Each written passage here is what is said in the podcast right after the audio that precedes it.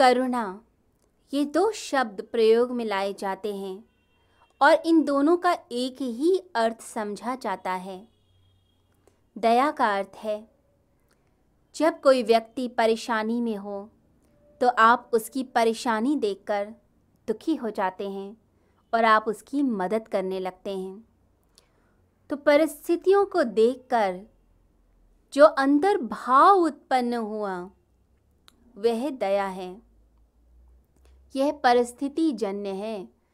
यानी परिस्थिति हुई और आपके भीतर दया आई। कोई व्यक्ति व्यापार में, बिज़नेस में बहुत सारा धन गंवा बैठता है, लॉस हो जाता है बिज़नेस में तो अपने दोस्त के पास जाता है कि मुझे कुछ उधार दे दो। मैं बहुत परेशानी में हूँ, बहुत दुखी हूँ। मेरे घर में यह कुछ जेवर हैं, ये मेरी ज्वेलरी है, ये मेरी गाड़ियाँ हैं, ले लो।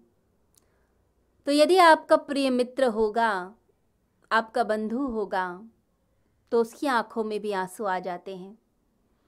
और वो उस समय दया में आकर आपकी मदद कर देता है। तो जब भी परिस्थितियाँ बनती हैं, जब भी लगता है कोई दुखी है और वह अपने दुख का बखान करता है तो उस परिस्थिति में दया उपज जाती है। परंतु स्वाभाविक रूप से वह दया नहीं होती, किसी परिस्थिति में आती है। करुणा, जिसे हम दया के रूप में भी बोलते हैं, वो दया नहीं है। करुणा का अर्थ है, जब हर समय करुणा की ऊर्जा बहे। हर समय सभी का भला करने का मन करे कि भगवान सबका भला हो।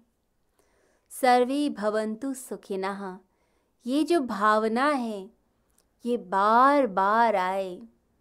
आप रोज प्रार्थना करें, भगवान सबका भला हो, सबका भला हो।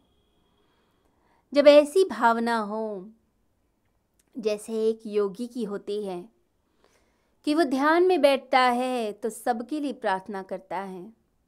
अपनी ध्यान की ऊर्जा पूरे जगत में फैलाना चाहता है, कि सारे जगत को वह ऊर्जा मिले, वह शक्ति मिले, वह प्रेम मिले।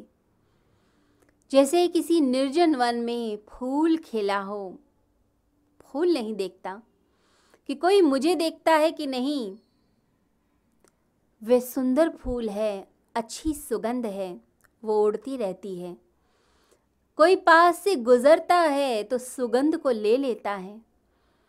कोई नहीं गुजरता तो सुगंध तो बिखरती रहेगी, महकती रहेगी। तो ऐसे ही जो कारुणिक होंगे, करुणामय होंगे, वे व्यक्ति, उनके भीतर यह करुणा की ऊर्जा निरंतर बहती है, जैसे झरना बहता है। खुशबू की तरह फैलती जाती है। तो मन स्थिति जन्य है करुणा और परिस्थिति जन्य है दया। किसी कंडीशन में दया करी जाती है, परंतु करुणा तो हर समय बहती है। कई बार देखा गया है, जो दया करते हैं, उनमें अहंकार भी आता है कि मैंने इसकी मदद की थी। ये परेशानी में था तो मैंने ही तो मदद की, मेरे कारण ही तो ऊँचा उठा है। तो कई बार दया में अभिमान भी आता है, परंतु करुणा करुणा में कभी भी अभिमान नहीं आता। तो इस शब्द को भी समझा जाए कि दया अलग है और करुणा अलग है। यहाँ अर्जुन दुखी है, परेशान है विषाद में है और भगवान के सम्मुख आता है। कि भगवान, दया करो। करुणा करो, मैं परेशान हूँ। और भगवान, एक मनोचिकित्सक की भांति उसको समझते हैं कि क्यों भाग रहा है युद्ध से। उसके अहंकार पर चोट देते हैं। शुद्रम हृदय दौर्बल्यम त्यक्तोत्तिष्ठ परम तपा। कैसी मानसिक दुर्बलताओं की बात करता है अर्जुन? खड़ा हो जा।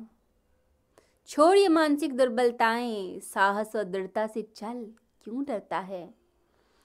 तू अनार्यो जैसी बातें मत कर। तू आर्य है। तू श्रेष्ठ है। निकृष्ट बातें मत कर। ये तेरे को शोभा नहीं देती हैं। जो शोभा दे, वो बातें कर। तो भगवान श्री कृष्ण मनोचिकित्सक की तरह कार्य करना शुरू करते हैं।